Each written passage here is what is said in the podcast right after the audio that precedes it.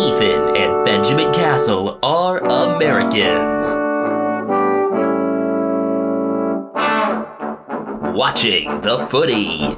Liam Ryan saying, kick it my way, I want to jump over the pack, and here he comes! Oh, Ryan! This is Buddy Franklin! Oh. This is the greatest showman! Handball off to Myers. Myers looking for the lead of Stengle. Gee, they're good. Gee, they're sharp. Oh, who else? McDonald!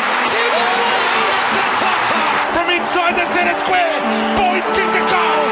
Boys kick the goal. From inside the centre.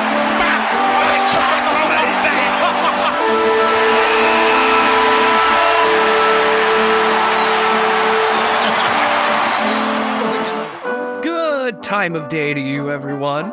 This is Americans Watching the Footy. This is part two of our 2023 season preview, also known as episode 77. My name's Ethan Castle. I am Benjamin Castle. Yes, this is the fifth episode of our second season already. And it's kind of fitting that we're recording right now after Australia's 8 7 win over South Korea at the World Baseball Classic. Did I see something about a player getting tagged out while pimping a double? I was not watching that part of the game, but nonetheless, great win. Let's consider that this is not as strong as some of the past Australian teams. I mean, you look at the roster and there's like two guys that have played in Major League Baseball in the last decade for more than like a couple games to the point that I remember them, those being Aaron Whitefield, who I believe is a Brisbane Lions fan, and Warwick Saupold, who, let's see, Judging from his Twitter history, I believe he's a Dockers fan. Seen multiple old tweets of his with hashtag Purple Army at the end. Games they played in old finals campaigns. Aha. Being a Dockers supporter is an absolute roller coaster, he said in August of 2019. I can understand that one. All right, I think that would kind of count as confirmation then. Yeah. Yeah, ooh, and he's also got some uh like he seems to be a legit footy fan. He was talking with the uh Daily Traders. He's really into it. All right.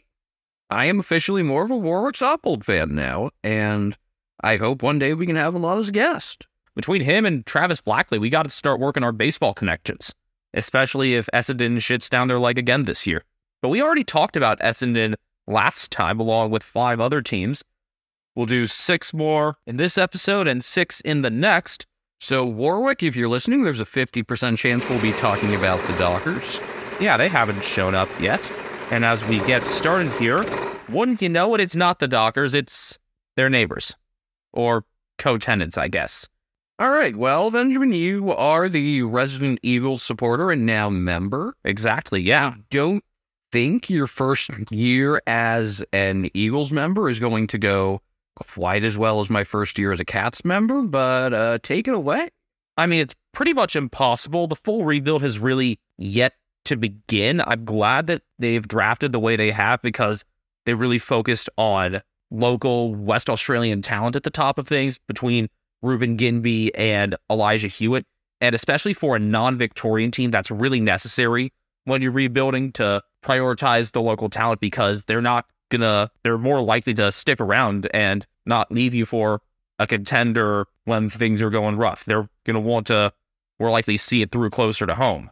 And just going by the sheer numbers and population, you're more likely to benefit from that than South Australia, just considering you've got not quite 50% more people, but somewhere in the 30 to 40% range without actually crunching the numbers here. So I'm just comparing Western Australia to South Australia as footy states because it would be hard to compare with like New South Wales and Queensland. Yeah, I mean, those places have the academies for a reason, and it's even tougher to find that sort of talent in rugby country. And props to Lions and Swans for doing what they have been able to do with retaining some of that local talent. Speaking of Ginbey, I like what I saw from him against Adelaide in their second preseason match. Only had 17 touches, but seven clearances from them. And I think that presence at the start of plays all across the ground means that he's a real contender for round one. I hope he gets in. I want to see the young guys early and often this year.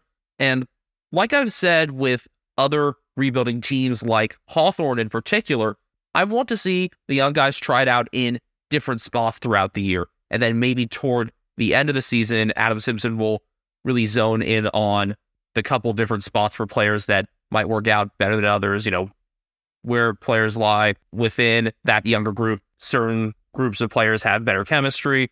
And there are definitely some players with some versatility that are on the list. My sleeper is one of them, and I'll get to them in a bit. But we saw, for example, Jermaine Jones get a bit more life once he was moved back. Rhett Bazzo can flex it between a couple positions, and Bazzo's had a rough time this summer losing his mother in the boating accident. So hopefully he'll be able to come back into things soon. And we might really be seeing some of those younger guys right away, though, because it took long enough, but the injury bug has definitely started to hit. I'm listing how many different players in the report right now? Uh, eight, I believe. So Jack Petruccelle and Harry Barnett picked 23 from this past draft. Might be ready for round one. They've both got ankle injuries, as does Jack Darling. We don't know about his timeline. The Eagles have just been unclear in general as to who's ready and who isn't.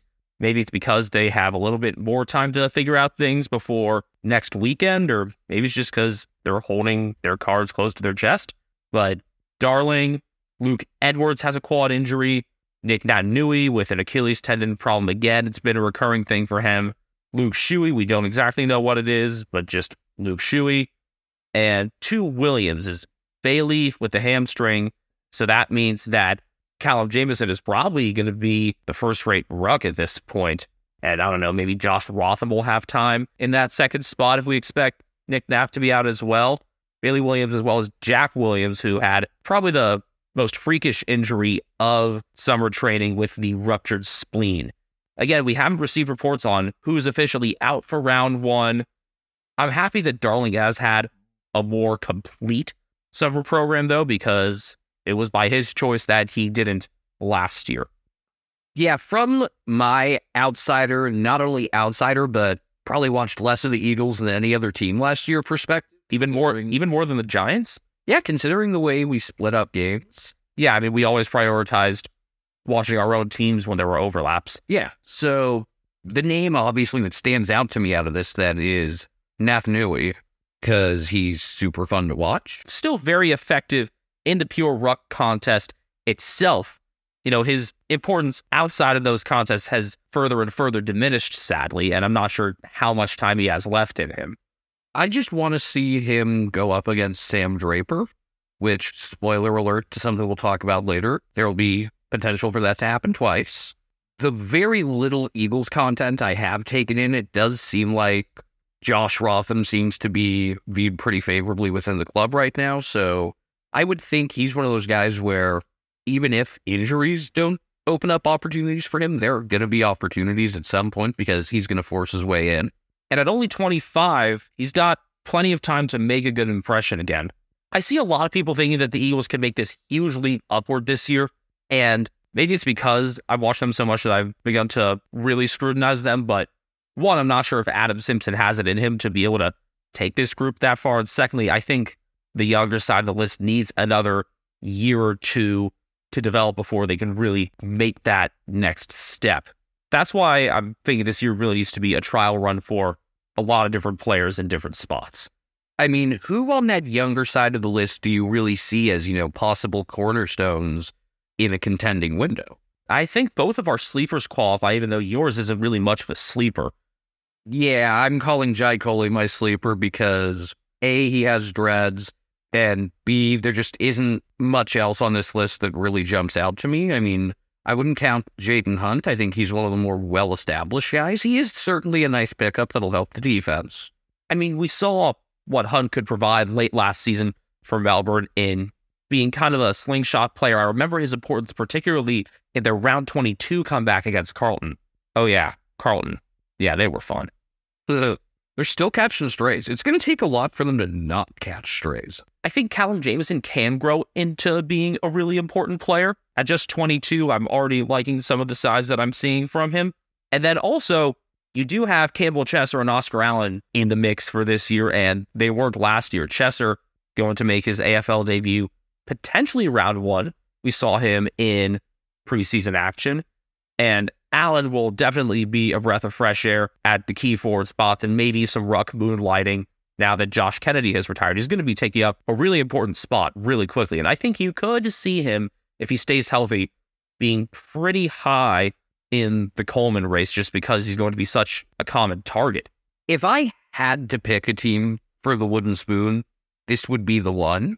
Although I'd say that with some level of hesitation, I don't see you know them being like obviously that much worse than perhaps North, maybe Hawthorn, maybe St. Kilda. But I think if I had to pick, this would be the one. But at the same time, I'm going to admit I don't know a ton about this team compared to the rest of the league. And compared to me, Yeah. And let's consider, for example, you watched a lot of Geelong last year because they had a lot of primetime games and they were really good. I did not watch much of the Eagles because they didn't have a lot of primetime games. And when I did have a chance to watch them, they were usually getting their asses kicked. I know you said during our premiere for our, our wish list, you want the Eagles to give you reason to watch the second half. Yeah. So maybe I just don't know much about them. And maybe there's more skill and talent there than meets the uninformed eye because compared to the other 17 teams, this is probably the team that I enter the season knowing the least about, which is funny because when we first started watching footy, watching these guys, it was an event because you knew you got to watch Naitanui and Ryan do crazy shit. Yeah, that that first season when they lost in a one point elimination final to Collingwood, the Premiership core was still largely healthy, and a lot of them were still close to the skill level that they had two years prior. Also worth mentioning, of course, that Dom Sheed is looking to be back in action at a much higher level of fitness compared to last year when he hardly saw the oval. So, a whole bunch of players who didn't really figure in much last year who will have more sizable roles this year. I still see them as a bottom third team.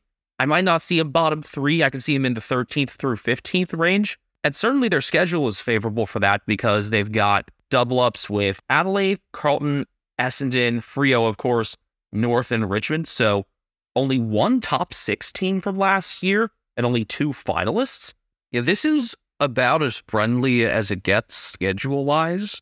And I mean, other than, I guess, North, maybe? North and maybe Essendon by some metrics if you're looking at percent. Well, North is the only team that only faces one finalist for last year twice. Seven teams face two finalists twice. So I would say if you had to pick the easiest schedule, it would be North, but the Eagles are not far off. A lot of that really depends on your perception of, I think, Adelaide and Carlton. And I guess when you get over to previewing North, your perception of Gold Coast, because as you probably know, we have a pretty poor perception of St. Kilda. If everything hits for the Eagles this year, how many games do you see them possibly winning? I mean, if I see them, you know, maxing out around 13th in a 23 game schedule, I could see them getting to seven, eight wins. But That does seem like a best case scenario in which, you know, they're winning close games and things like that. looking at their schedule just for a particularly tough stretch, rounds three through eight or something to look at. You got the Freo hosted Western Derby, hosting Melbourne, two straight weeks in South Australia because in the they play Geelong and then Port in round six. Then they got the Blues at home before going back to Victoria to face Richmond. And frankly, even round nine, depending on how you feel about the Suns, and you know, I'm relatively high on them. I'm pretty bullish on them as well. It would be cool to see the Suns win in Perth against an actual Eagles team instead of like a third of them. yeah, that 30 point win to open last year against whatever that skeleton crew was, and that wasn't even the worst of the skeleton crew. There aren't any other like murderers row stretches, although I'd say round 17 through 19 at Brisbane, home against Richmond, at Carlton is not great. And then the home leg of the Western Derby round 22 and at the Bulldogs round 23, not optimal, but if you can get somehow through round eight at like three and five, I'd call that a success. If you get through it at two and six, even, I'd say, all right, fine. I mean, I think those two wins would probably have to come in the first two games then. they've got to win one of the first two games, considering what the schedule looks like after that. No disrespect to North and GWS, but it's not the same level of competition they're going to be facing. If you lose both of those, you could be looking at 0 and 8, 0 and 9. And by that point, does Adam Simpson's head come up to the chopping block? Well, over these couple of years, coaching changes have not made sense to us compared to you know when the axe falls in American sports. So I'm not even going to begin to try to guess on those. And honestly, I'm thinking that because he's a premiership coach, it'll probably end up being his call, even though at some point the upper brass of the club shouldn't end up having a say. My sleeper, by the way, since we hadn't gotten to it, it's hard for me to wrap my head around this guy being a sleeper, but when he isn't regularly talked about as being in the best 23, yeah, Brady Hoff is a bit of a sleeper. He's the younger Eagle that I enjoyed watching the most last year. Started off at halfback, worked his way more toward kind of a more outside mid and wing role as the year went on. And I noted a lot that he had some pretty frequent score starting ball use. If you're looking at, you know, score involvements that are coming from players in the back half, Hoff tended to rank pretty high. And he goes along with that theme of young West Australian talent, and he's just 20. And so hopefully he gets into that best 23 early on and really stays there because I think he could be a stable presence there for a really long time. If you have Hoff and Jones together in that halfback and wing spot, you'll have good movement. Jones's defensive abilities I still question.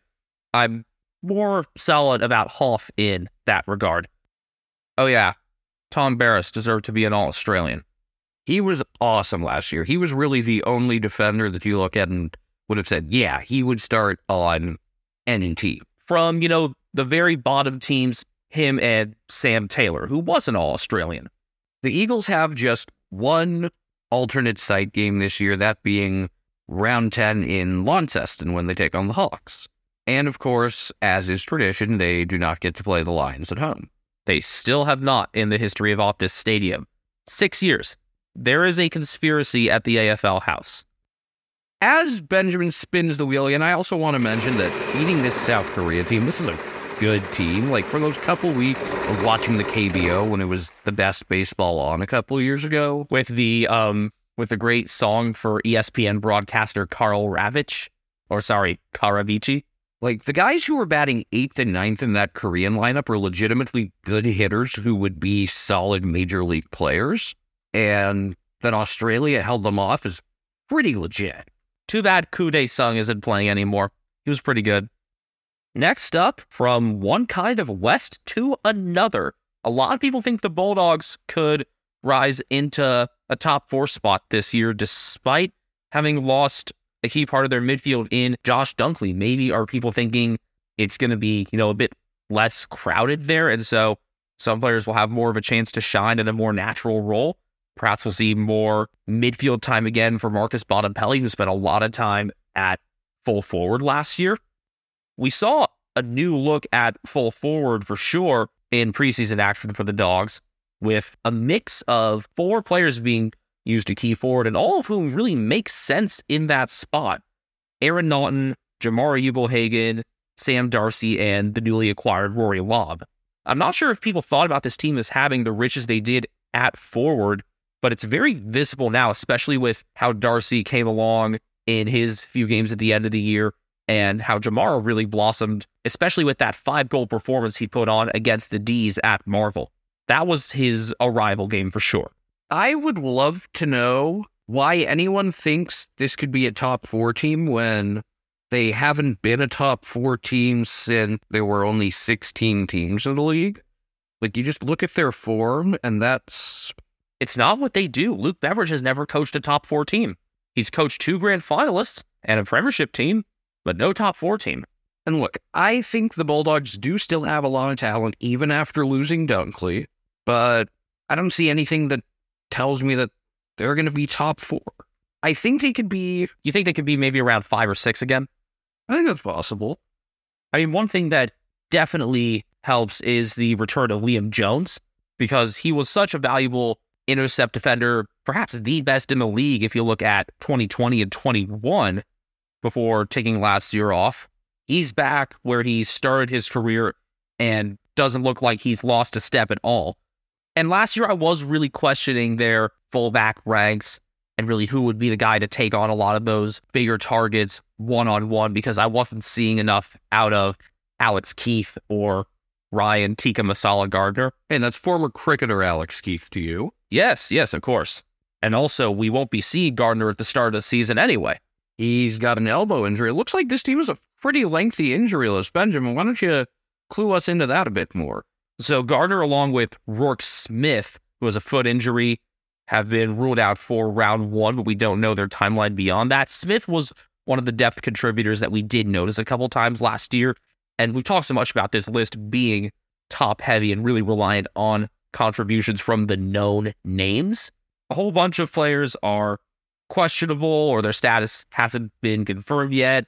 There's Dominic Bedendo with a leg injury. Jed Busslinger has a shoulder problem.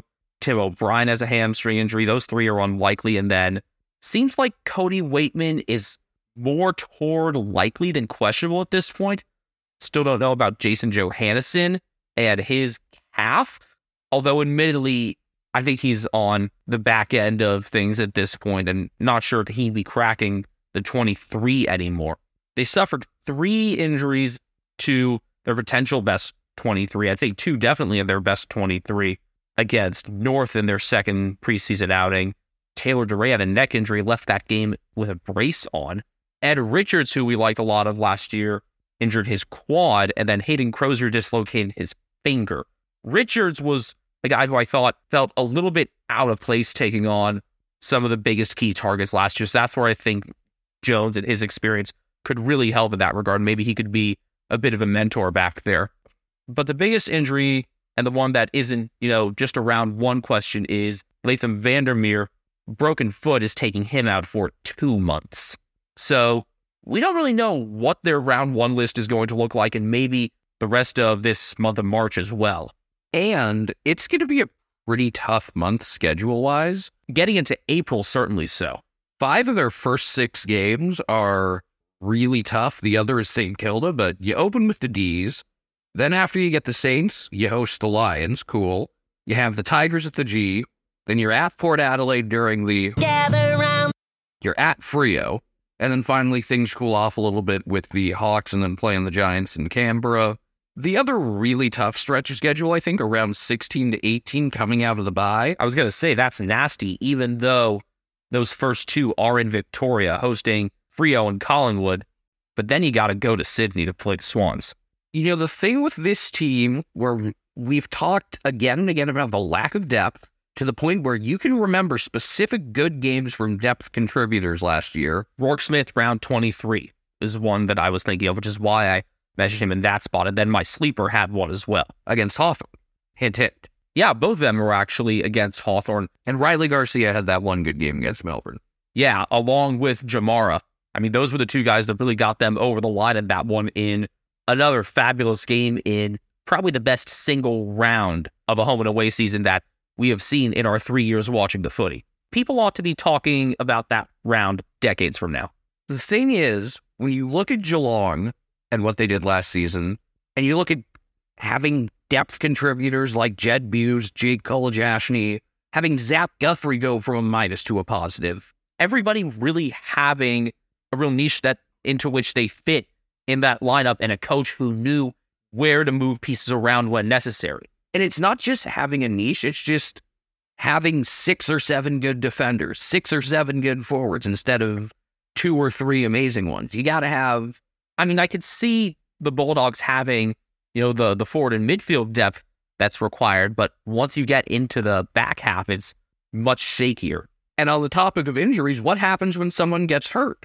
I don't see a lot of great next man up options unless you count Buku Khamis as part of that group. I think he's going to end up being a factor as a sub because he can fit into multiple spots. And I mean, who knows how functional Josh Bruce is going to be back in defense, which just seems like a weird move given what we saw out of him at his best couple years back and also his ACL injury.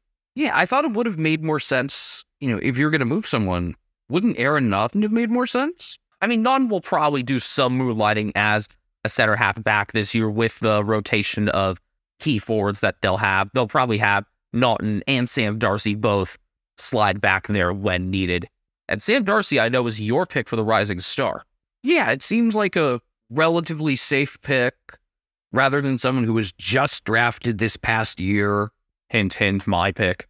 And he looked fully ready late last season when he got on board. He's the sort of guy, though, that they're going to be relying on him a lot. And that's a lot to ask of such a young and inexperienced player at this level. I mean, he certainly has a sky high ceiling, but they're going to be asking a lot of him right away. A whole lot of options for sleepers for the Bulldogs, given what we said about their strength at the top of the list. And they had a few guys who debuted last year who I could definitely see as falling among that sleeper rank. And I believe yours debuted last year as well. Yeah. And I picked him because you took mine. So why don't you go first? Oh, okay. Yeah. So I went with a father son pick, Riley West. He had a three goal game against Hawthorn last year in round 15. That game was in Melbourne, and he was everywhere in the forward two thirds. I think he's going to have a more significant role now that Josh Dunkley has left. He honestly ought to be a known commodity, and I think he would in a lot of other lists, but I'm not sure if he is given who's in front of him in the midfield ranks of the Bulldogs between Marcus Bontempelli, Bailey Smith when he isn't doing coke, Jack Macrae, who was one of the most sound users of the ball in the entire league. He wasn't in the preseason game against North until Ed Richards exited, though, but I got to think he's in the best 23 at this point. And I hope so, because I'm of the opinion that he deserves that spot. I remember liking him kind of linking between the midfield and forward groups. You know, that's definitely part of Josh Dunkley's skill set as well. So that's where I think he can really fill in.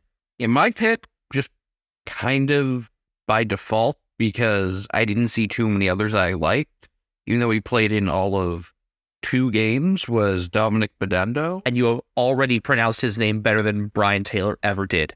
He played in losses against the Lions and Swans, both on the road, kicked one goal.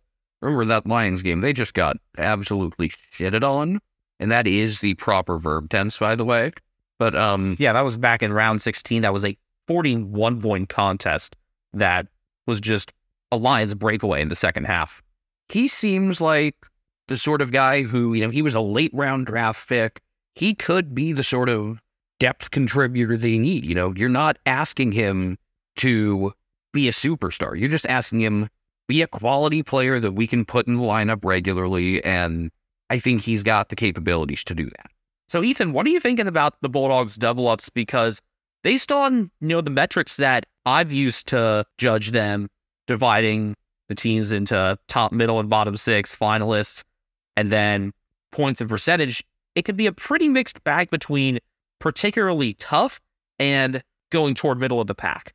Well, they finished eighth on the ladder, and if you averaged out their schedule, I would probably say it's like the sixth or seventh toughest. If you assign points based on their finish on the ladder after finals, it would be the ninth toughest. If you go by percentage, it's second. And if you go by points, fifth. Those double ups, by the way, Freo, Geelong, GWS, Hawthorn, Port Adelaide, Richmond. So I see two wooden spoon contenders and Four finals contend, four legit finals contenders, including three that made finals last year. and at least two that I can really see as top four. And you know, a couple tough trips in there as well. This is not the toughest schedule. I think it's probably best that they get some of those tough games out of the way early before teams have really found a groove. But then again, considering the injuries they're dealing with, they're going to be, you know, I would probably, if I was setting lines on each of their first six games right now, I would have them as the underdog in five of them. Now, I'm not saying they're going to go one and five. They could clean up quite nicely here. And if heck, if they come out of the first six games at three and three, I'll actually probably be decently optimistic about their futures. Yeah, I mean, that's definitely, I mean, as you said, rounds three through six are the toughest four round bunch they have. Don't lose to the Saints. they really can't afford that with the way the rest of the schedule stacks up early on. Okay, and how much will they lose to the Saints by? A lot would have to go wrong to lose to them, I really think. But you know, early season games are weird, like we've said. You know, Saints did start pretty well last year. So Anything's possible. it's just the more I look at that early schedule and their injury situation, the more I think this could be a team that could be in serious danger of missing finals entirely. I do trend more toward them missing finals than I do seeing them as a top four team. But them being up for elimination in week one finals makes a lot more sense to me than either of those other outcomes. Because, again, it's what the Bulldogs do. The Bulldogs have a bunch of alternate sites this year. You'll be able to see them in a whole lot of different venues. Obviously, they have their games at Ballarat, their pair of games there. They've got the Crows again, round 10, a chance for redemption from the high wind one point loss last year that for a while looked like it was going to keep them out of finals until Carlton kept themselves out of finals. And then they go back there in round 20 to face the Giants. Both the Bulldogs' meetings against the Giants this year are at alternate sites because they go to Manuka Oval in round eight.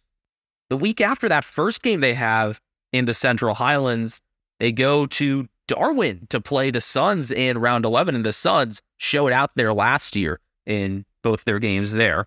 So watch out for that one as, I mean, I don't think it's even a trap game anymore with how highly we think of the Suns. I mean, there's always a chance the Suns lull you back into a false sense of security where there are a couple games where they just don't play defense. Fair enough. And the Bulldogs also go to Launceston round 22, like they did in round 23 last year. It'll be Hawthorn's final game out in Tasmania for the season. One more team before we have our break. And we're going to a team that is in full rebuild mode now. That could be a couple of them. So why don't you just uh, tell me who that team is? This is Hawthorn. All right. You know, I assume you thought the other could have been maybe the Giants. Reasonable, but I mean, we've been talking so much about liking that the Hawks have bought into things as much as they have. And obviously, changes at the top this offseason. A new president in Andy Gowers in the playing group, new captain in James Sicily, and they've jettisoned nearly all of their older pieces aside from Luke Breust and Chad Wingard. Breust is the only current 830 plus player on the list, and he'll be joined by Wingard later in the year. As I've said before, I won't get into it in tremendous detail because I've talked about it pretty extensively. They looked at their situation and decided, you know what? Instead of just being, you know, a fringe finals team that could maybe sneak in as eighth, let's pull back for a bit, really gear up with this core, and then go after actually winning a flag or even multiple flags a couple more years down the road which is tough to have the awareness to do after having, I thought, a pretty encouraging season when you consider everything. And I really enjoyed the way Sam Mitchell coached, but I think ultimately this is the right move.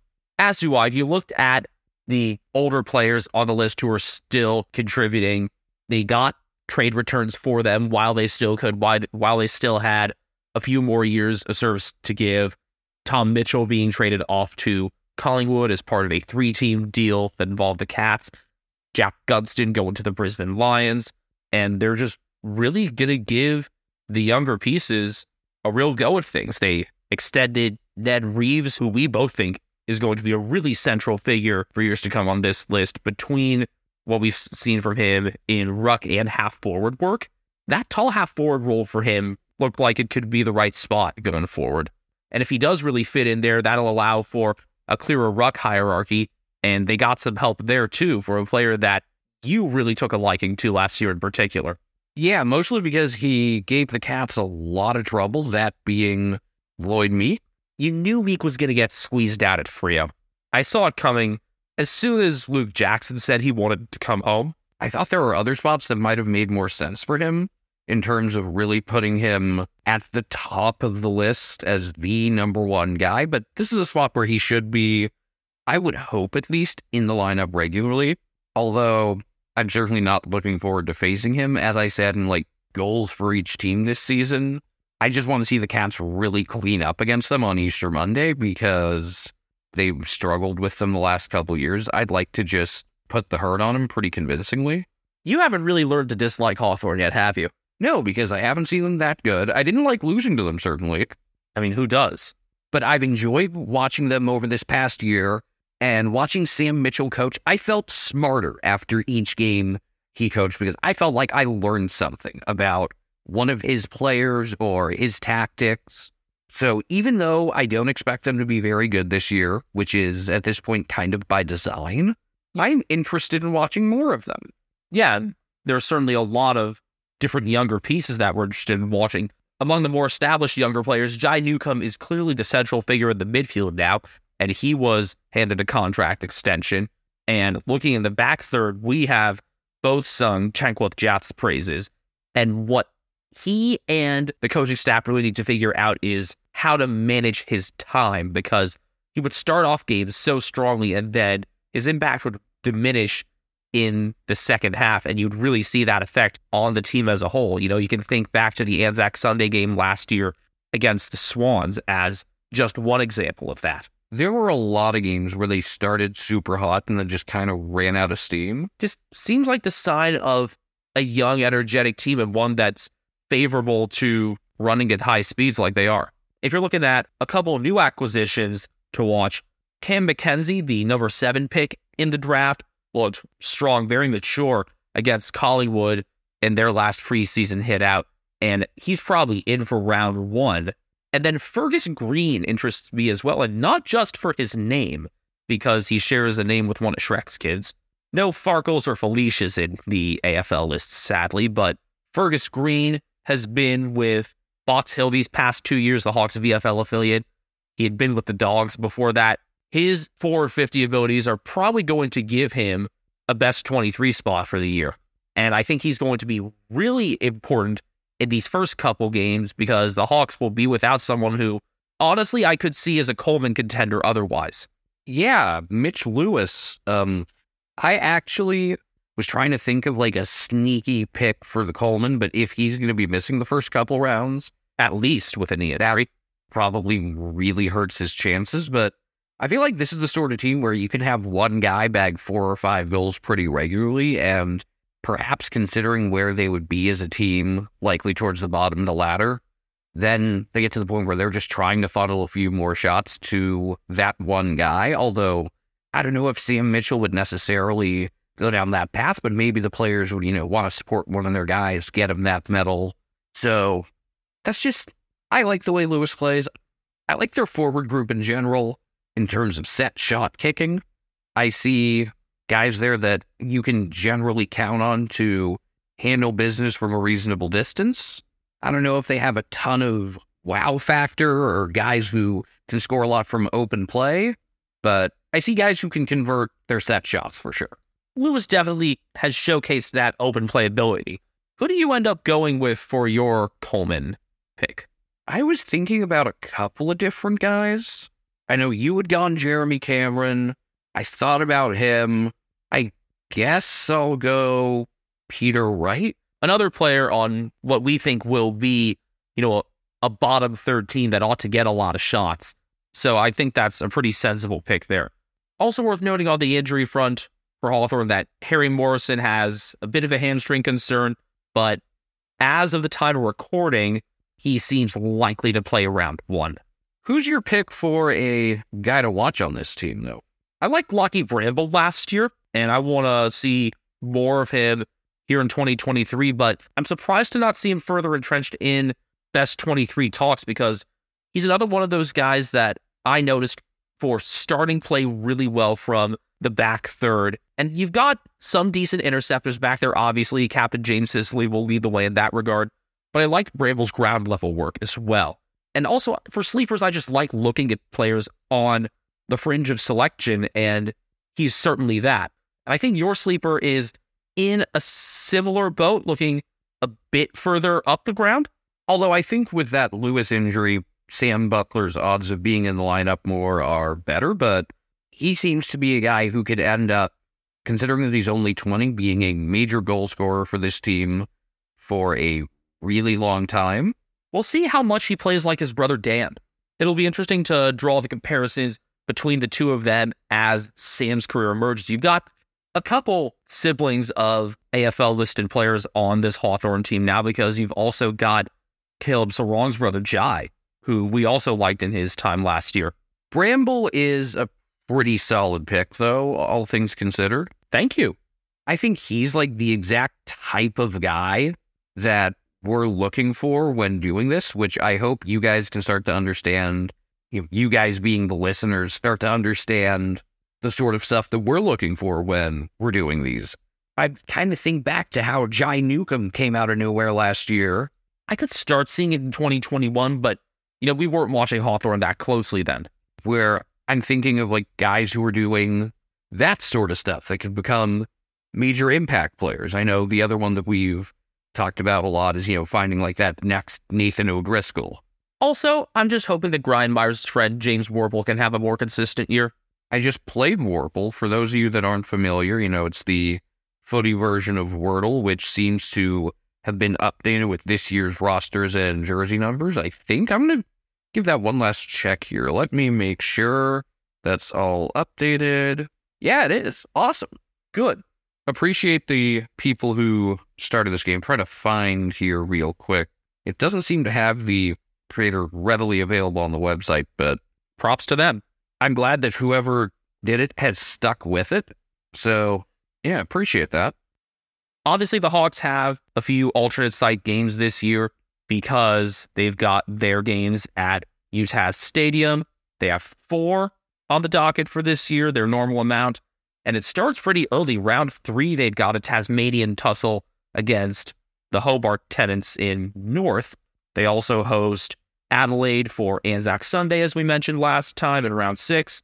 They host the Eagles round 10 and the Bulldogs round 22, another Bulldogs trip to Launceston there. Strange that they're kind of front loaded this year when I usually see them more in the back half of the season. Maybe there's been some complaints about Tasmania weather there. Other interesting site is in the when they're playing at Norwood Oval, classic SANFL venue. They got the Giants there. That's one of two games at Norwood in the Norwood Oval, by the way, has a capacity of 15,000 currently. Record attendance there is just a touch over 20,000. And it looks like they've also played some baseball there. I think that was the former home of the team that's now, again, the Adelaide Giants. I think the Adelaide Bite is a hysterical name. It's a very minor league sounding name. You know, we actually know a guy that did some ABL broadcasting. Yeah.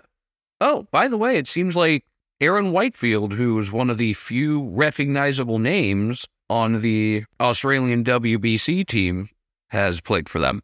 Double ups this year for Hawthorn? Not Geelong, which is still just strange. For the second year in a row, not Geelong. But they've got Freo, Greater Western Sydney, Melbourne, North, St Kilda, and the Bulldogs. Three finalists, three non finalists.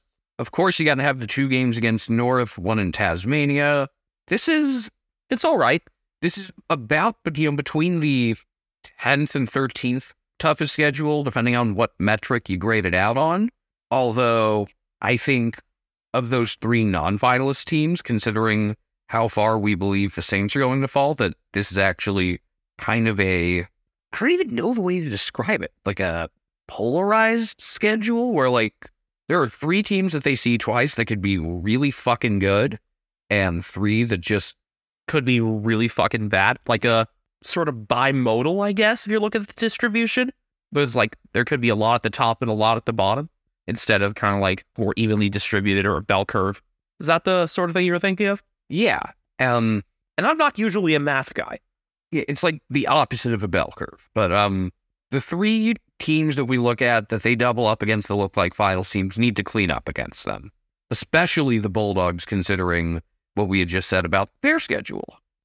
We're going to be taking a short break to help pay the bills, as little as it currently helps pay the bills, but you can change that with your support. So stick around, and we'll be back with three more teams to preview on the other side. I would imagine if you're listening to this, you also listened to our first preview of this three part series, which would mean you probably already know where to find us. But in case this is your first time, let's just throw it out there again. We are on Twitter collectively at Americans Footy. I am on Twitter at Castle Media with a K. I'm on Twitter at BenjaminHK01. Ethan's cat, Brian Harambe, our third host and mascot all in one, is on Instagram, a cat named Brian. We're also on YouTube at Americans Footy. We should start posting YouTube shorts. Like, you know, I'm very morally opposed to TikTok because not even just the Chinese surveillance stuff, but just that it's a bitch version of Vine.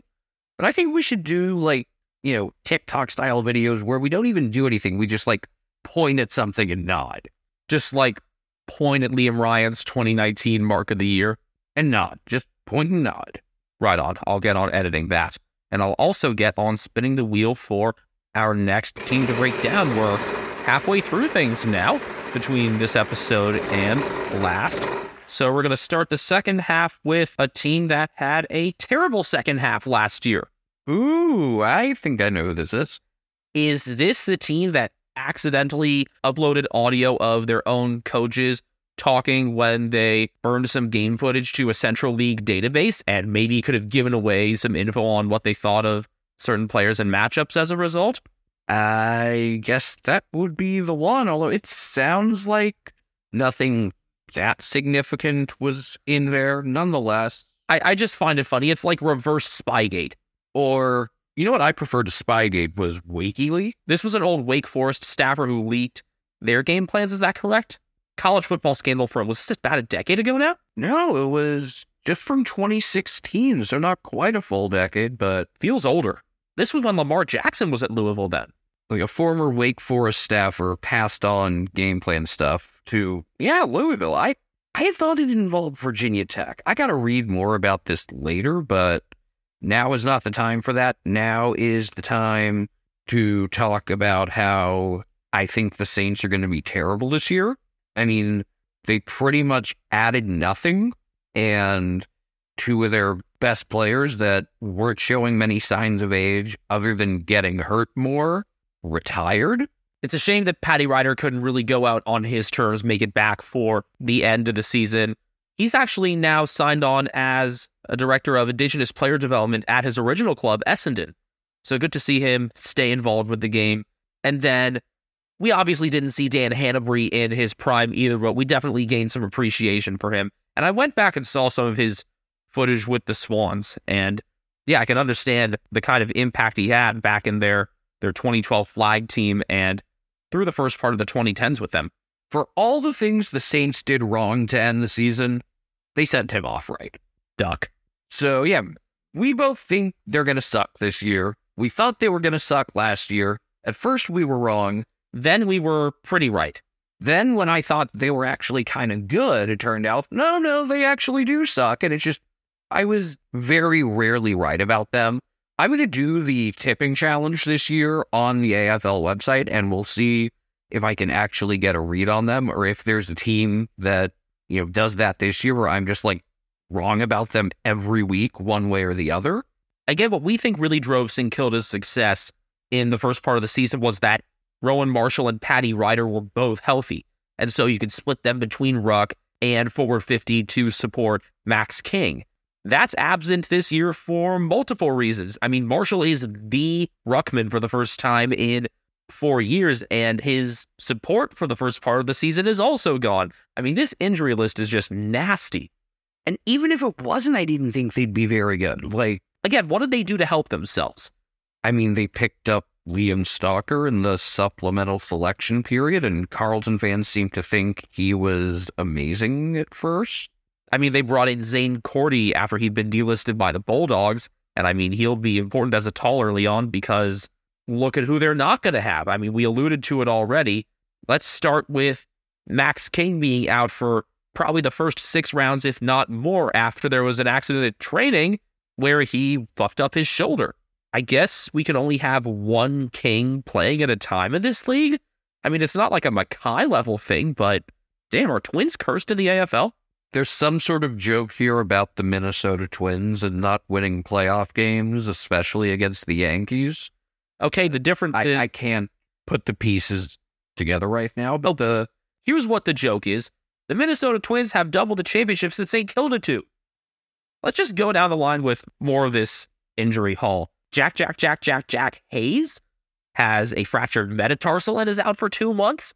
Just a shame to see that he can't get back right away after he injured his ACL early last year. Broke out with a three goal debut against Collingwood, and then five weeks later, ruptured his ACL. So who's the next man up? Um, not Matthew Allison. He has a fracture in his foot. He's out for five months.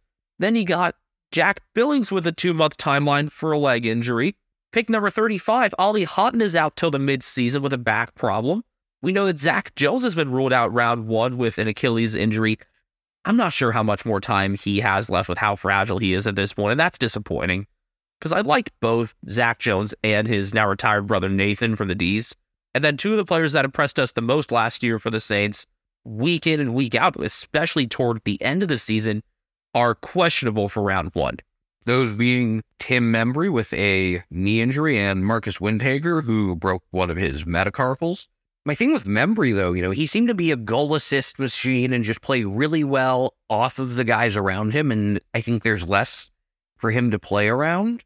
I mean, with King out, he's going to need to be a more central target to begin with between King and not having the Ryder and Marshall duo splitting time at forward.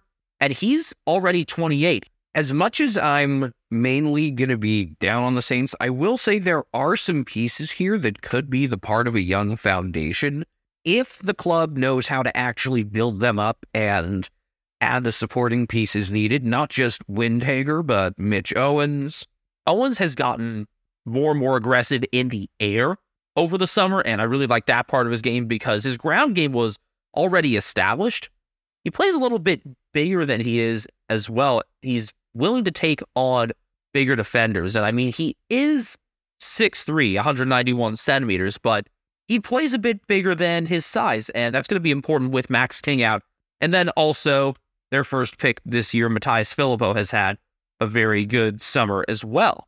And you're still waiting for Nasiah Wanganeen-Milera to hit his stride. So, look, there are some guys here that could be the part of a promising future, but Are they in it for, you know, waiting for those guys to build up? I don't think this is what Ross Lyon signed on for when he came back. And also, did they really think they were in the position to contend now? there's just a lot of big picture stuff with this club that I don't understand. Where if if we were looking at Richmond with these young pieces, we'd be super high on them. Because of their track record of development. Exactly. Or if Hawthorn had some of these young pieces, it would be like, all right, you know, in a couple years, these guys are going to be really fucking good. Instead, just sit here looking at it like, I'm just not impressed. I think this team's going to be really bad. That said, the young talent could help them win a couple more games than I had expected. You know, maybe they get to like seven, eight wins. Best case scenario would probably be like if everything hits and everyone heals up from injuries and everyone stays healthy, you're looking at what, 12, 13 wins and kind of being at the same spot as last year when it's all said and done. Maybe if the chips fall right, slipping into that eighth spot, but I don't think that's likely. I see them more likely at the spoon than I do at eighth. Yeah, I think the more I look at it, the more I think they're probably not wooden spoon. I think they're more just like going to be stuck around 15, which, considering where they are in their competitive cycle, that's a very bad place to be. They do have a couple of other pieces that I'm kind of interested in. You know, defensively, mostly older group. That's where I think Hunter Clark, who's only 23, could really settle in and impress. He was injured for most of last year, played just eight games. So I'm looking for a bounce back campaign from him. And if their defense plays up to the level that they're actually a decently competitive unit, he's going to have a lot to do with that. So Clark is your sleeper. Mine is someone who has yet to play an AFL game and actually has only been at the club for about a month at this point. And this is really because of the injury run they've had. It's Anthony Caminiti. I had my eye on him a bit before the preseason outing against Essendon, and I think he's probably less of a sleeper now because of how well he showed then. A very strong mark already. And again, between with or without Max King's injury, actually, just tall forward depth is a necessity for the Saints. And at just 19, Kennedy has the potential to be a long term solution for this group. Without ripping on St. Kilda much more, when things do go south for them, I've started to notice in the last few years, you know, there are some programs, some clubs, some organizations that just understand winning and some that don't. And unless they prove otherwise, I think they're one of those ones that they just don't get it. You know, I don't want to compare them to something as directionless as the Colorado Rockies, but Ooh, I was trying to think of a good comparison earlier. I mean, the Rockies are kind of like their own special zone of incompetence. I mean that that's from ownership down is the difference. But I just, unless I really see the Saints do something special, I'm not going to believe it. But now that I've looked at their list a little closer, even with some injuries, I could see them at least being better than Wooden Spoon. But if they have really horrible Saints luck and all these injuries, it, it might be a pretty ugly year. And if it is, don't say we didn't warn you. That said, their schedule is decently friendly, only doubling up against two finalists and one top six. Their schedule, depending on how you measure it, is somewhere between the 11th to 14th toughest, so a little bit lower than their placements on the ladder last year. They double up with Brisbane, Carlton, Gold Coast, Hawthorn, North, and Richmond. So that's, I think it kind of averages out to be about where the numbers say, because even if Carlton and Gold Coast improve, you think Hawthorn slides back. I think it's a pretty middle of the pack schedule. And I think doubling up with the Suns, I think those might be two of the most important games of Gold Coast season that could determine if they can finally get that first finals bid. Interesting to see St Kilda doubling up against both of the Queensland teams, and they will be making two trips to Queensland. They don't have either of those at alternate sites. They've dropped their Cairns game, which is good for footy. It's not good from a standpoint of I love chaos and love sports in bad weather, and long, as long as I'm not personally attending them in said bad weather. Like watching, who was it a few years ago? I think it was NC State and Notre Dame. Yeah, it was in 2016. It was 10 to 3. It was awful. The field was like flooded. It was, they were kind of like on the outskirts of a hurricane. And the start of the second half was delayed by lightning. See, that's football weather. Yeah, it's just, it's not fun to watch, though.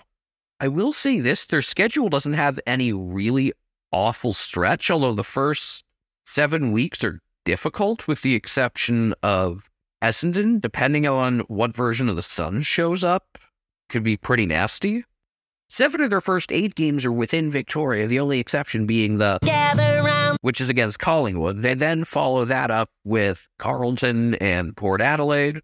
I should note also that that Collingwood game is really the only place that you'll be seeing St Kilda in, you know, a less usual site for a matchup. No alternate sites for them this year, which is a shame.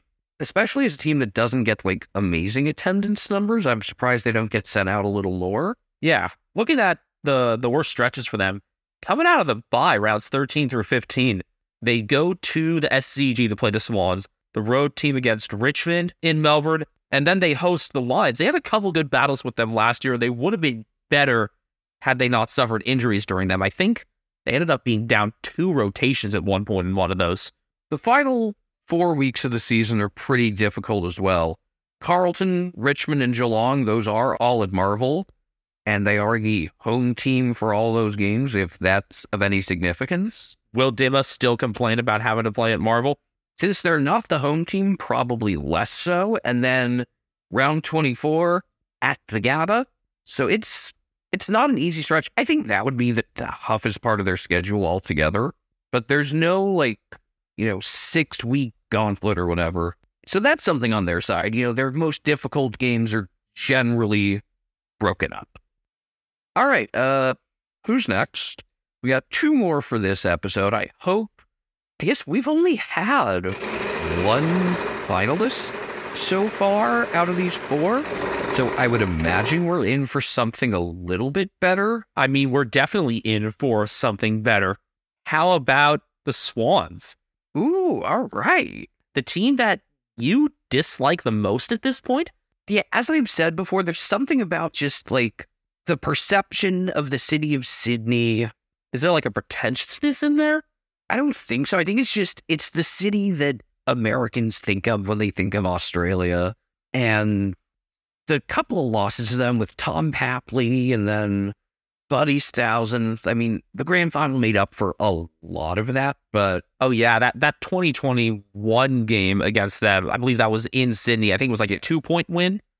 two or I think four, either way, it was bad. It was badly officiated, and it just It was a two point loss, and I guess they had it coming from their luck against Brisbane and not getting calls to go against them there. But yeah, I mean, I can get why Papley is so aggravating. He's a guy that if he's on your team, you love him. If you're going against him, you hate him. It's that fun German term, Backpfeifengesicht, or however you pronounce it, a face badly in need of a fist. Not advocating violence, but if there were any Swans player that I would expect someone to get violent against, it would be Tom Papley. Uh, Peter Ladhams. I think Ladhams would run away before anybody got violent with him. I think he's too cowardly. Yeah, Ladhams likes to uh, start shit and then not really, He, he's he's a, really finish it. I he, he's a track star. I am not a Peter Ladhams fan. In case you couldn't pick that up. I mean, he he's another one where it's like fun to watch him when he's at his best. I remember him standing out in 2020 for Port Adelaide against Richmond because that was, I think, the game that really brought us back into the sport more than any other. For me, at least, it was that game. But yeah, Ladhams is just a pain in the ass and he doesn't know when to quit.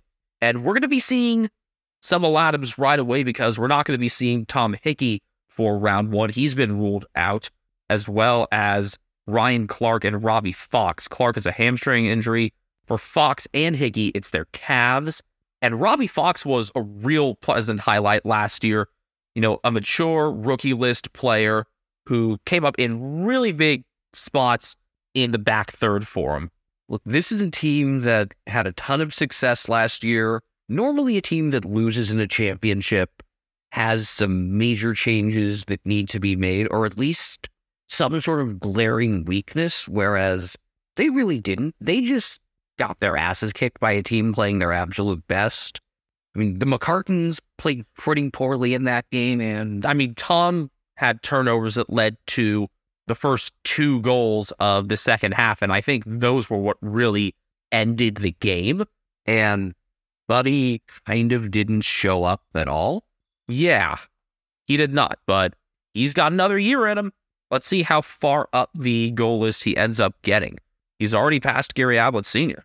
But but this team, honestly, isn't about him. It's about youth. This is a young, ultra talented, dynamic, fun group with so many guys who could be Brownlow winners.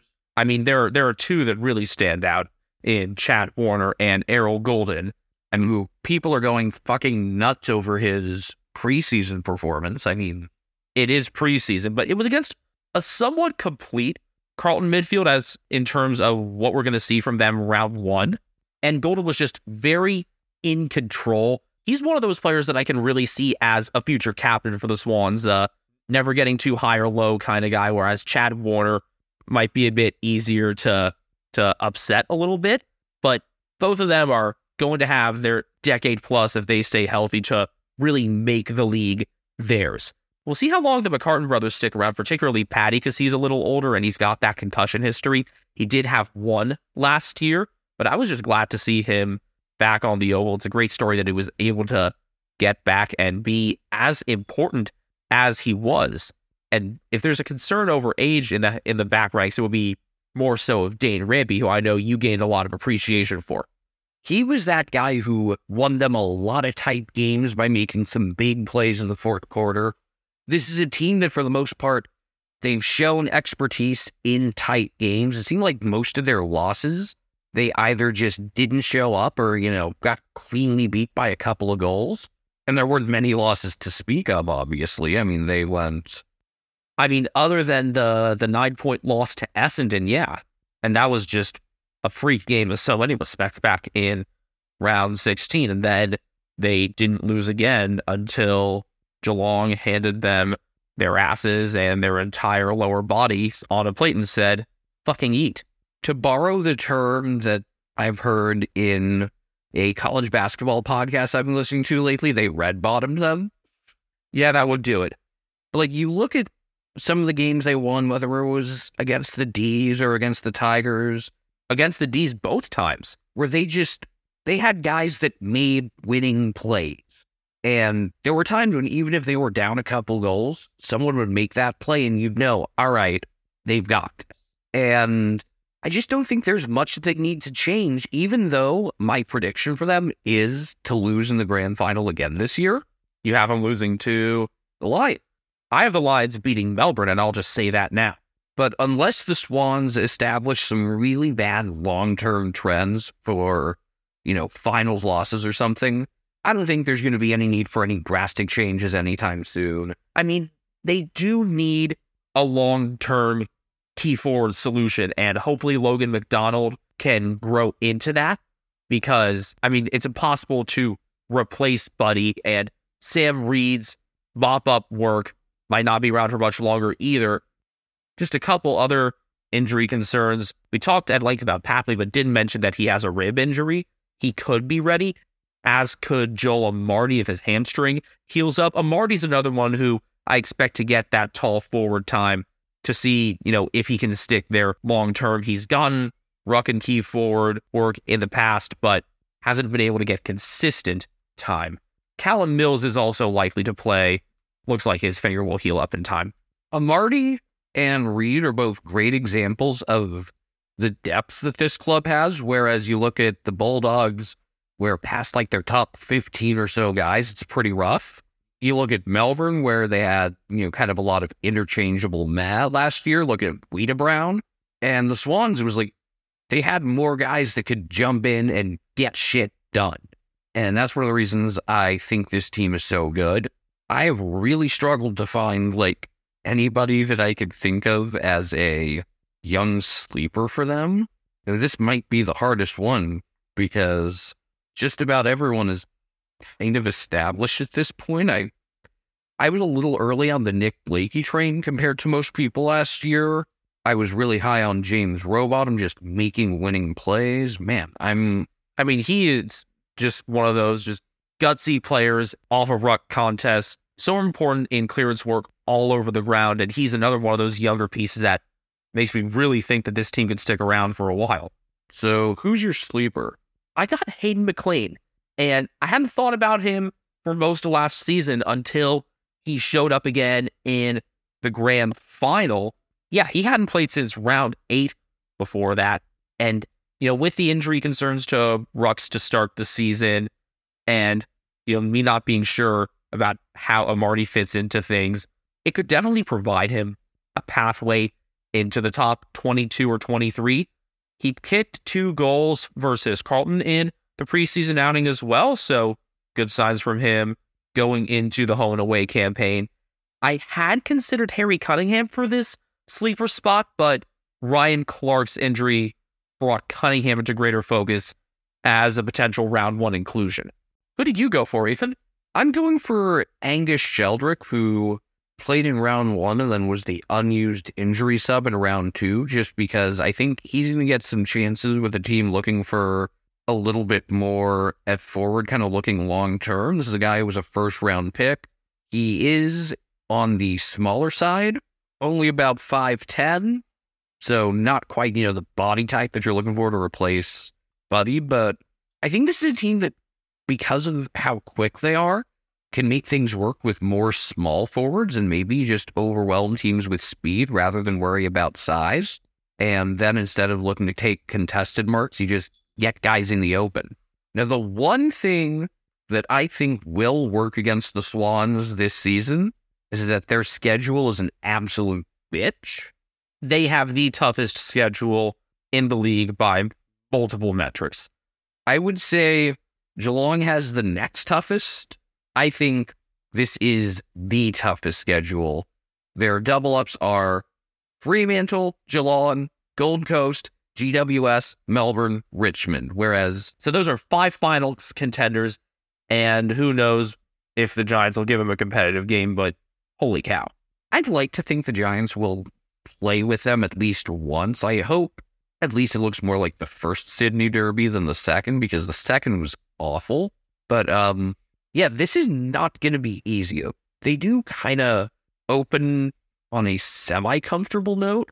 Suns away, Hawks home, and then they really get into it. You've got at Melbourne, Port Adelaide at home, Richmond in the gather round, then at Geelong. I am very glad that they've got Richmond and Geelong twice. Then you've got the Sydney Derby, then at Collingwood, home against Freo. And then rounds 16 through 19, you've got a pretty nasty stretch of Geelong at home, at Richmond, Bulldogs at home, at Freo. And then they travel to Essendon round 20, but Essendon's played them tough in recent years. That's also where I think doubling up against Gold Coast isn't easy because the Suns have played them really well for the last couple of seasons. This is not going to be an easy schedule. I'll back them in to have a home final, so top six, but I don't know where in that top six they'll be. I think this is still one of the best teams in the competition, top to bottom. I will say rounds 20 to 23 can be pretty forgiving, starting with that Essendon game. Then they play at GWS, host the Suns, and then play at Adelaide. So even with three out of four on the road, that could be a more forgiving stretch, but they're going to be tested week in and week out. I'm sure we'll be talking about them a ton. I really look forward to seeing what they have in store this season. As much as I may enjoy them losing, I think it's going to be a fun team to watch where I'm going to be able to get a lot more out of watching them this season than just, yeah, they're really good. Only venue note for the Swans is that they do make the trip to Geelong this year. That's round six. That's the Cats' first home game. So big ceremony in line for that one for obvious reasons. And I want to see Joel Selwood and Levi Ablett unveiling the flag. Don't forget, Selwood is also leading the march in from Federation Square next Friday. Look, give the man everything he wants. By the way, Selwood is now in an off field role at Geelong to go along with the stuff he's out with the Melbourne Storm. He's going to be doing some things outside of the day to day football program, working with partners, stakeholders, and members. So this might just be kind of like a casual thing while he's busy, you know, having kids. But at least things like, you know, maybe he's the guy that gets on a call with the, you know, it was like, hey, you want to renew your membership for next year? I'm Joel Selwood. All right, is it going to be another finalist? Um, holy cow, it's not. North? It is North. So, I mean, one of the teams that played the Swans tough last year, believe it or not. That was all the way back in round four, where the Swans had to solidify things late to come home by 11 points. That was one of North's highlights. There weren't many others. Look, they're not going to be as bad as they were last year. I still have them as the spoon. I think the Eagles are more likely. I think I think Hawthorn is more likely than the Eagles. I think bringing in Griffin Logue and Darcy Tucker will help a bit. I mean, I'm not sure where Tucker sits if he's in the 23 right now. I think with the injury to Ben McKay, he will certainly be more of a factor in the back. Oh yeah, Ben McKay's hurt again. And what timing considering we're a month out from North playing Carlton. Harry Sheezel looks really fucking good already, and I'm super excited to watch more of him. I hope he and Todd Goldstein both had a great Purim. They also bring in Liam Shiels. That's, I think, just more of a leadership thing. I'm, I'm not sure how much more he has to offer in terms of play. He was on the outs at Hawthorn to begin with, and this is him reunited with Clarkson. I wouldn't be shocked if that deal maybe involved a transition to coaching after a year or two, like we see with some players at the end of their playing days.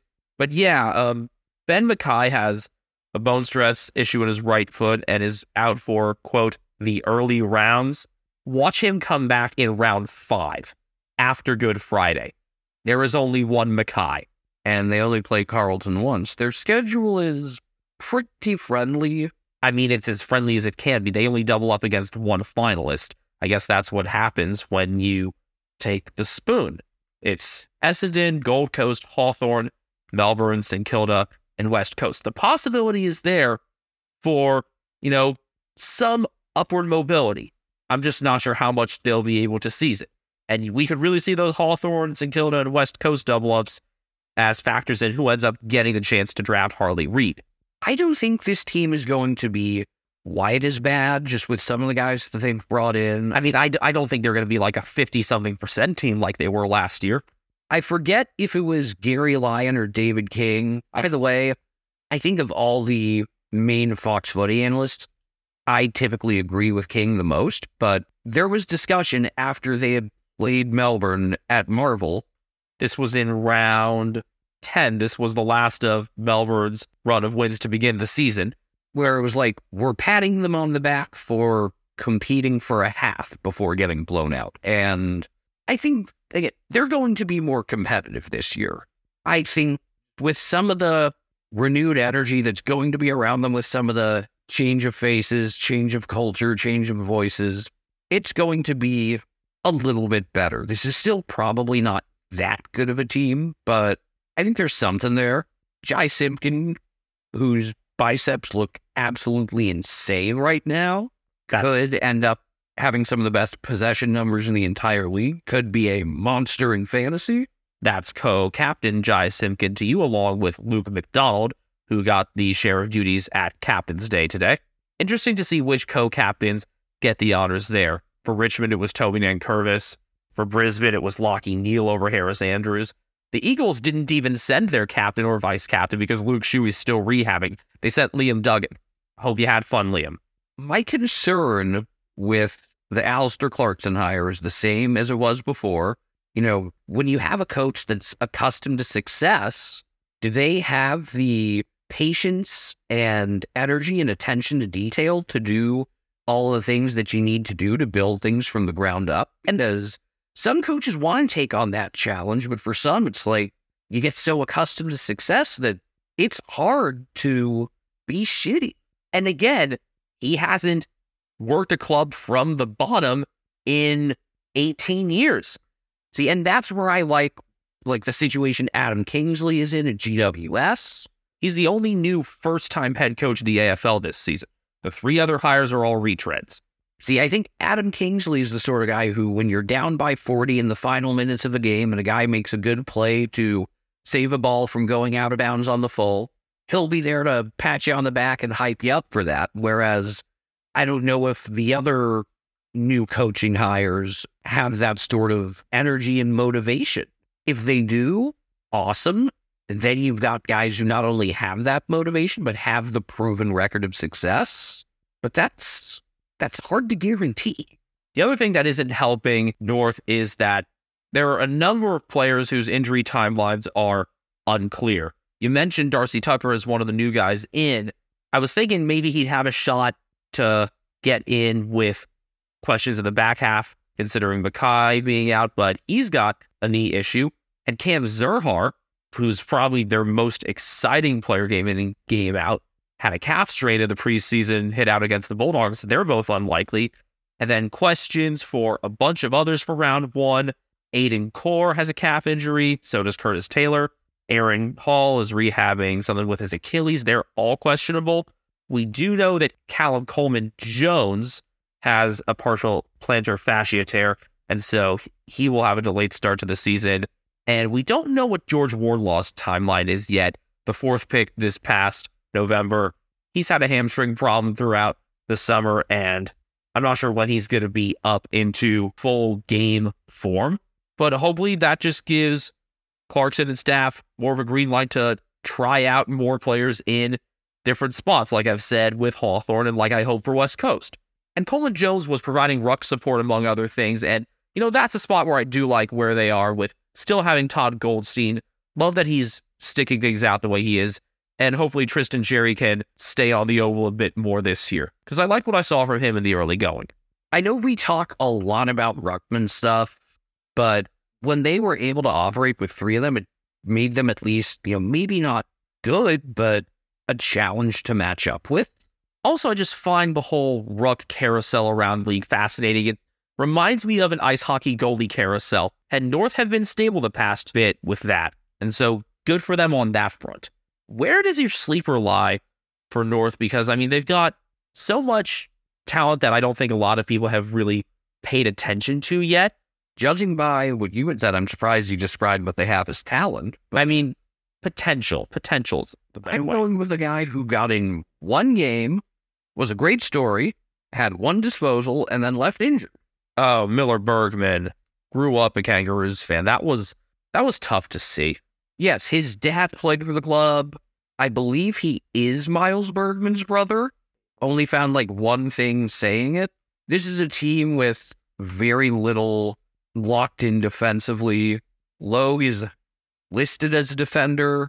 And I mean, Ben McKay, when he's healthy, great. When is he healthy?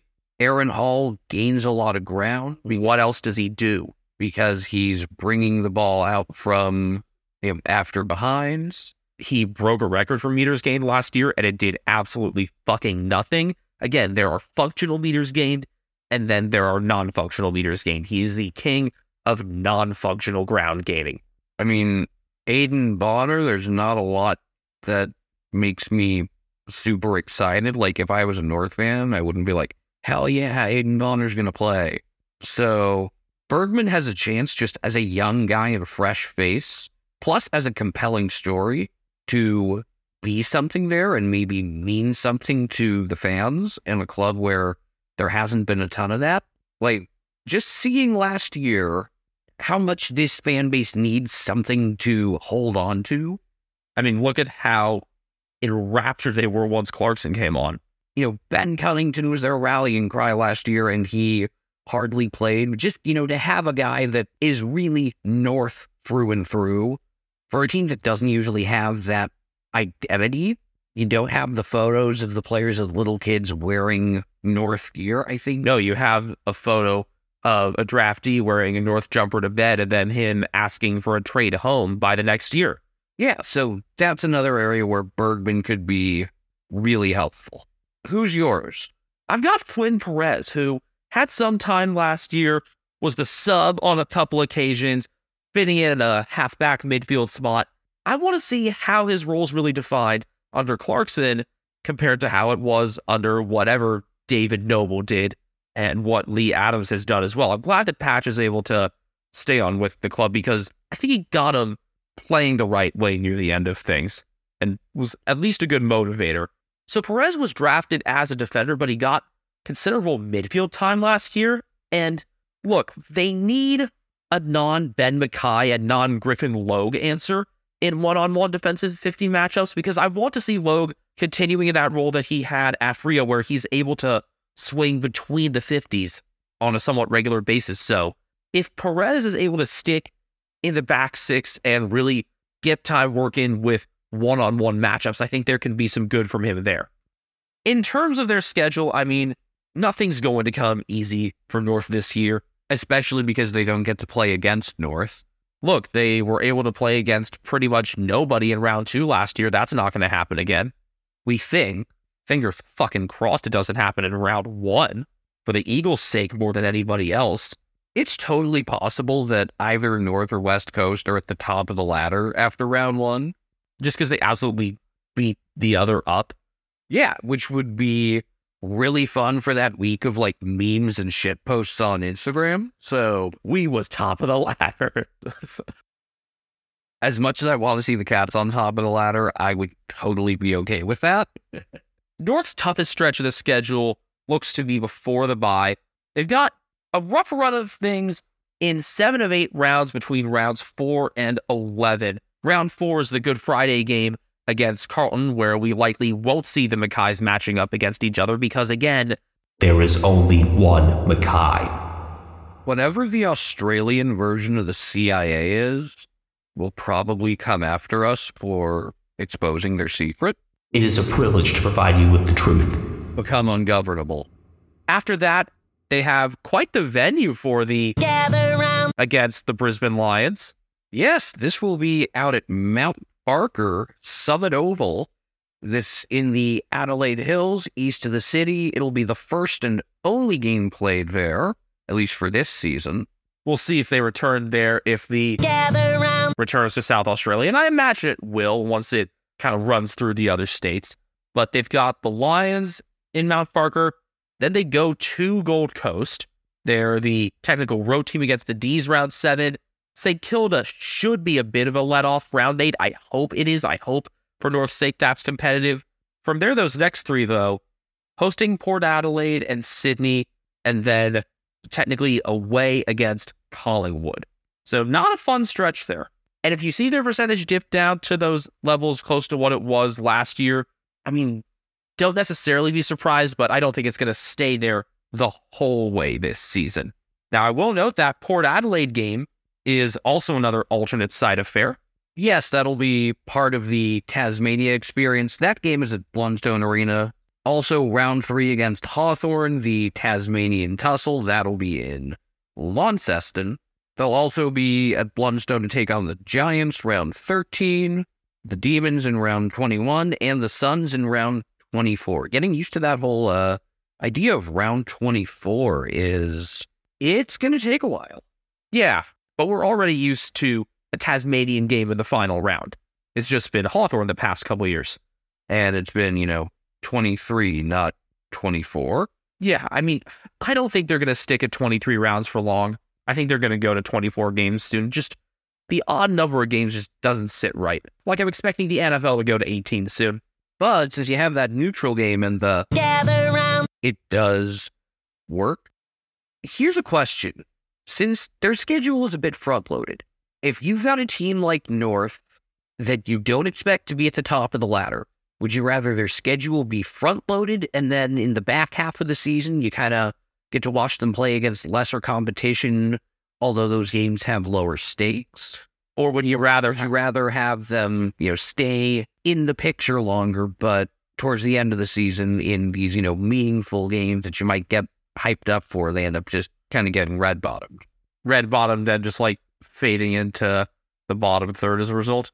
Yeah, I mean they're going to end up in the same place yes. either way. It's just, I mean, would you rather get excited about them at the start of the season or at the end? I'd want to say the end because I think the start of the season, at least you'd have realistic expectations, and then by the end of things, the coaching staff, the the off field department should at that point be able to figure out, okay, this is what's going to work going into next year, and the fans can be positive about that rather than just being demoralized by the beatdowns at the end of things. The thing is, just from my perspective, it's like if there's a game that we know isn't going to mean much, we're going to pay less attention to it. And I think most people would. So that's that's the challenge there. So we're through two thirds of the teams now. This three part home and away preview. I think things have been going at a pretty nice pace still. It's been good to kind of get more into these sleepers. And, you know, it'll be interesting going back while I edit this, hearing how we talk about teams that we expect to be higher versus lower on the ladder. I'm looking forward to really saving some of these predictions and our perceptions heading into the season, kind of see the expectation versus reality and trying to really like chart that and map that out. Because I feel like if there was a bit of a blind spot we had last year was like not saving direct accounts of like, you know, in this week we said this or we predicted this and then we were right or we were completely wrong. So that's something that I'm going to try to do more. I think that's definitely going to help inform us when we hit August and September when we do the post-mortems, whether it's, you know, in the so you didn't crack the eight or the breakdowns as teams bow out of finals. That'll be a good way for us to go back. 100%, essentially. But essentially now, we're going to get off this so that we can start moving toward part three, which should be coming your way in a couple days' time. Again, you can find us on YouTube and Twitter at Americans Footy. I'm at Benjamin HK01 on Twitter. I'm at Castle Media. Brian is sleeping on the bed next to me. He's on Instagram at cat named Brian. I just posted a video of him playing around on the stairs. It's really good. You should definitely watch it. And I'm not sure where we're going to be in terms of World Baseball Classic stuff at the time this episode is actually released. So I'm just going to throw out all of the things that are definitely going to happen. I can't believe Australia lost 20 to nothing to China, but then put up 30 runs against Japan and made Shohei Ohtani cry on the field.